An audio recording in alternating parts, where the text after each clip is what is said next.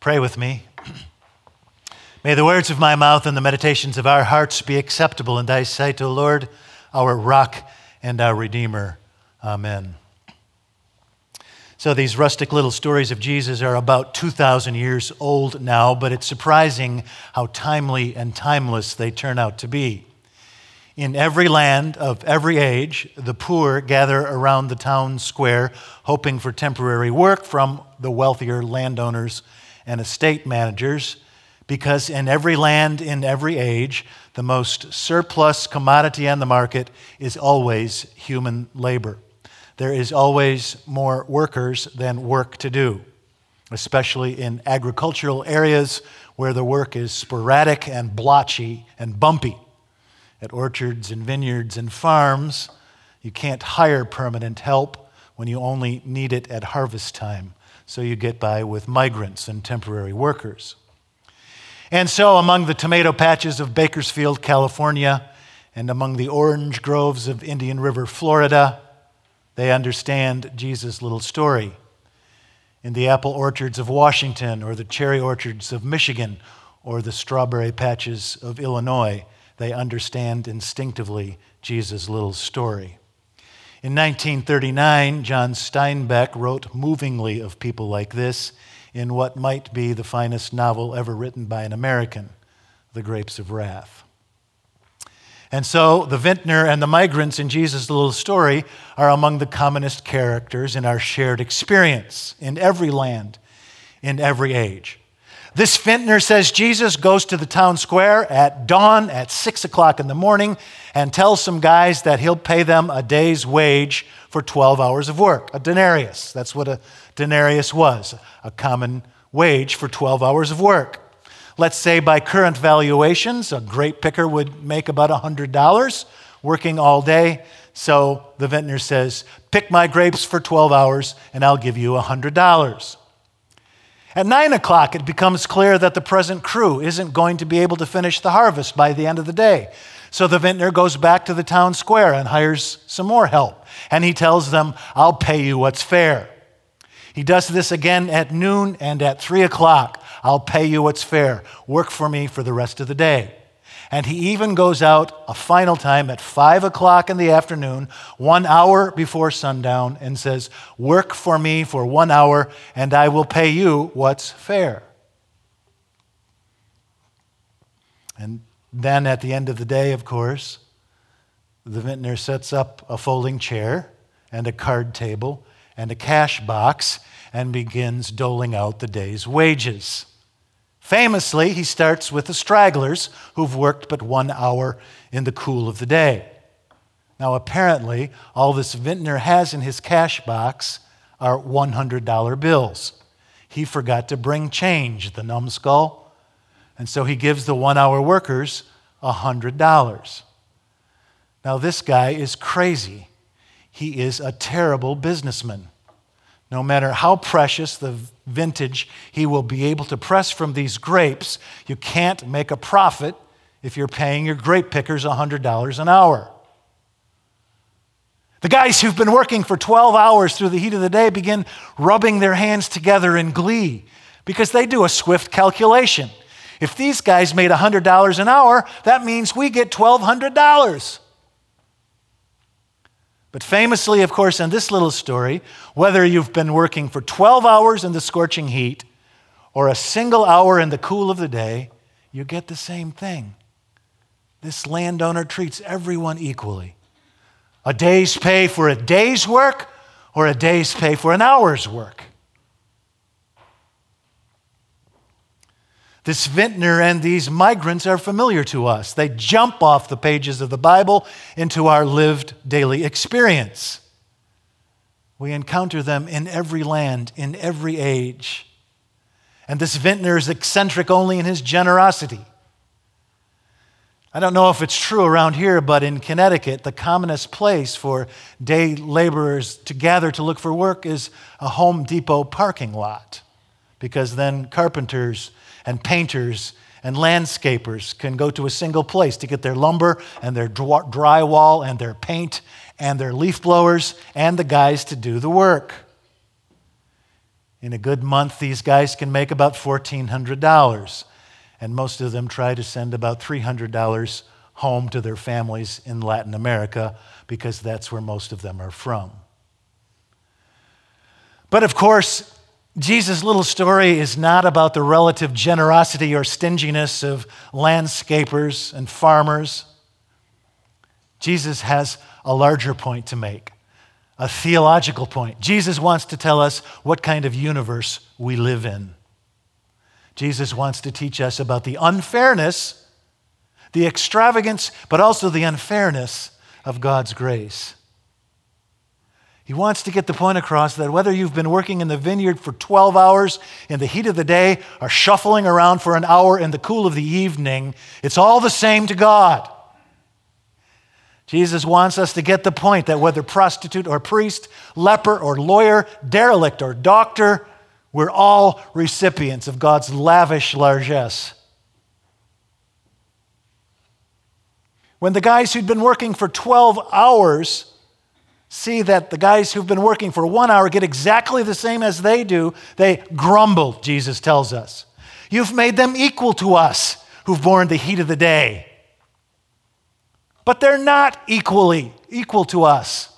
We've worked harder than they. It's a rational objection. I share it. No one should get their money for nothing or their chicks for free, as the great rock group Dire Straits put it in the 1980s. We got to move these refrigerators, we got to move these color TVs, and look at them yo yos playing guitar on the MTV. That ain't working. Maybe get a blister on your finger, maybe get a blister on your thumb, money for nothing and chicks for free. It just isn't right. And I identify with these guys who've been working 12 hours in the vineyard. I'm an eldest child. I am compliant and obedient. I like to think I work hard.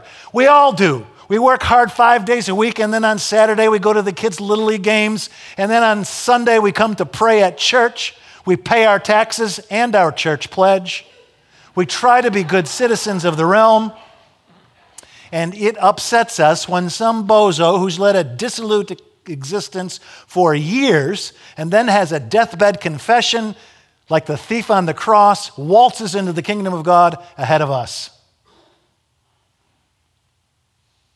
We believe in a day's pay for a day's work. We don't go for that communist nonsense about from each according to his ability and to each according to his need. And it bugs us when somebody gets something for nothing. The slacker who gets rich quick by picking the right lottery number, or the ex con who becomes a millionaire by slapping rhymed couplets together that nobody in suburban Lake Forest could possibly understand, or the high school student who never opens a book in four years of high school but then gets into Princeton because his daddy or granddaddy went there, or the guy who drops out of Harvard by starting a little software company like Microsoft or an internet company like Facebook. Did you know that Stephen Hawking was a lazy student in college? He estimates that he spent about 100 hours a semester while he was studying, while he was at Oxford. And that's about an hour a day. And still, he knows more about the universe than the rest of us combined and makes millions of dollars writing books that everybody reads but nobody understands. It's just not fair. We're Americans. We work harder than most. Our vacations are shorter, our days are longer. We retire later than the citizens of, oh, let's say Madrid or Athens. A day's pay for a day's work. Nobody should get a day's pay for an hour's work. But you see, that's just the thing about living in America. The story might remind us that just by virtue of being in this place, we're getting a day's pay for an hour's work. Just by virtue of being born in this land of outlandish bounty, wise founders, glorious constitution, fair laws, and God's unwavering providence, we've already received a day's pay for an hour's work. Have you ever spent any time in the developing world? Maybe you should go with Sylvie to Haiti in October. 15 years or so ago, a Presbyterian church in New Jersey started a school for poor kids in Honduras. Public education is free in Honduras, but these kids were so poor that they couldn't afford books or uniforms, which aren't free. And most of them, anyway, had to work for a living to support their families. So, this church in New Jersey set up this school for about 150 kids, kindergarten through sixth grade. And these kids needed an education. But as soon as these Americans started working with these Hondurans, it became clear that they really, really needed a dentist too. And so this church started sending teams of dentists and hygienists down to Honduras for two weeks a year to give dental exams and cleanings to all 150 kids and their teachers. They set up a generator and some plastic tubing, and they get some portable dental chairs and drills, forced air and water. And they turn a classroom into a dental clinic for two weeks a year. It's the most remarkable thing. My wife, Kathy, is a hygienist, so she's gone several times. And I go too, but it's not quite clear what I'm supposed to be doing. Preach a sermon in English. So I just go to watch. And every time we meet these kids, we meet friends who are just as good and just as smart and just as hardworking as we are, but by an accident of birth will never know the same opportunity. You know where all these kids are coming from who are filling the immigration detention centers around Chicago? Many of them are from Honduras which has been overrun by drug gangs the last five years or so and has the highest murder rate in the world. So these people face a stark choice join a drug gang, get to America, or die. And that's been true, this wish to come to this land since the beginning of our time. When Giovanni de Verrazzano approached the American shore on his expedition of 1524, he could smell the cedars of the East Coast a hundred leagues out to sea. Almost a hundred years later, in 1609, the sailors on Henry Hudson's Half Moon were disarmed by the sweet fragrance of the Jersey shore while they were still at sea. And when they traveled farther up the north, later the Hudson River, they sailed through enormous beds of floating flowers. No one had ever seen such natural bounty. There was nothing like this in Europe. It was Eden, it was Shangri La, it was paradise. And we've been enjoying those blessings ever since. So, what have we that's not been given to us? What? Maybe in high school, while your friends were chilling, you were studying hours on end so that you could get into a decent school. Maybe you worked your way through college with two jobs and four hours of sleep a night.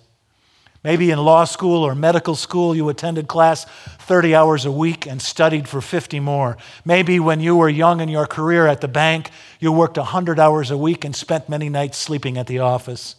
Maybe you're a teacher who stays up till one o'clock in the morning polishing lesson plans to grab the attention of your indifferent students. Maybe with a husband working hard at his career and traveling the world, you raised four kids practically as a single mother. Still, even then, don't you see? It's all grace from the beginning. A day's pay for an hour's work with all we've been given before we started to work. At the heart of the universe, there is this lavish, generous, indiscriminate grace, which does not notice that some of us have been working for 12 hours in the heat of the day and a few others shuffling around in the cool of the evening for an hour. This grace does not distinguish between prostitute and priest, leper or lawyer, derelict or doctor. The gift of life itself, sunsets, thousands of them, each one more glorious than the last someone who loves you, a child or children, work to do and something to give back, a friend who will stick with you no matter what. Grace, always and everywhere grace. In the beginning, grace. At the end, grace. And grace every moment in between. This is the love at the heart of the universe which holds you fast way more than any of us deserve. A day's pay for an hour's work. Thanks be to God.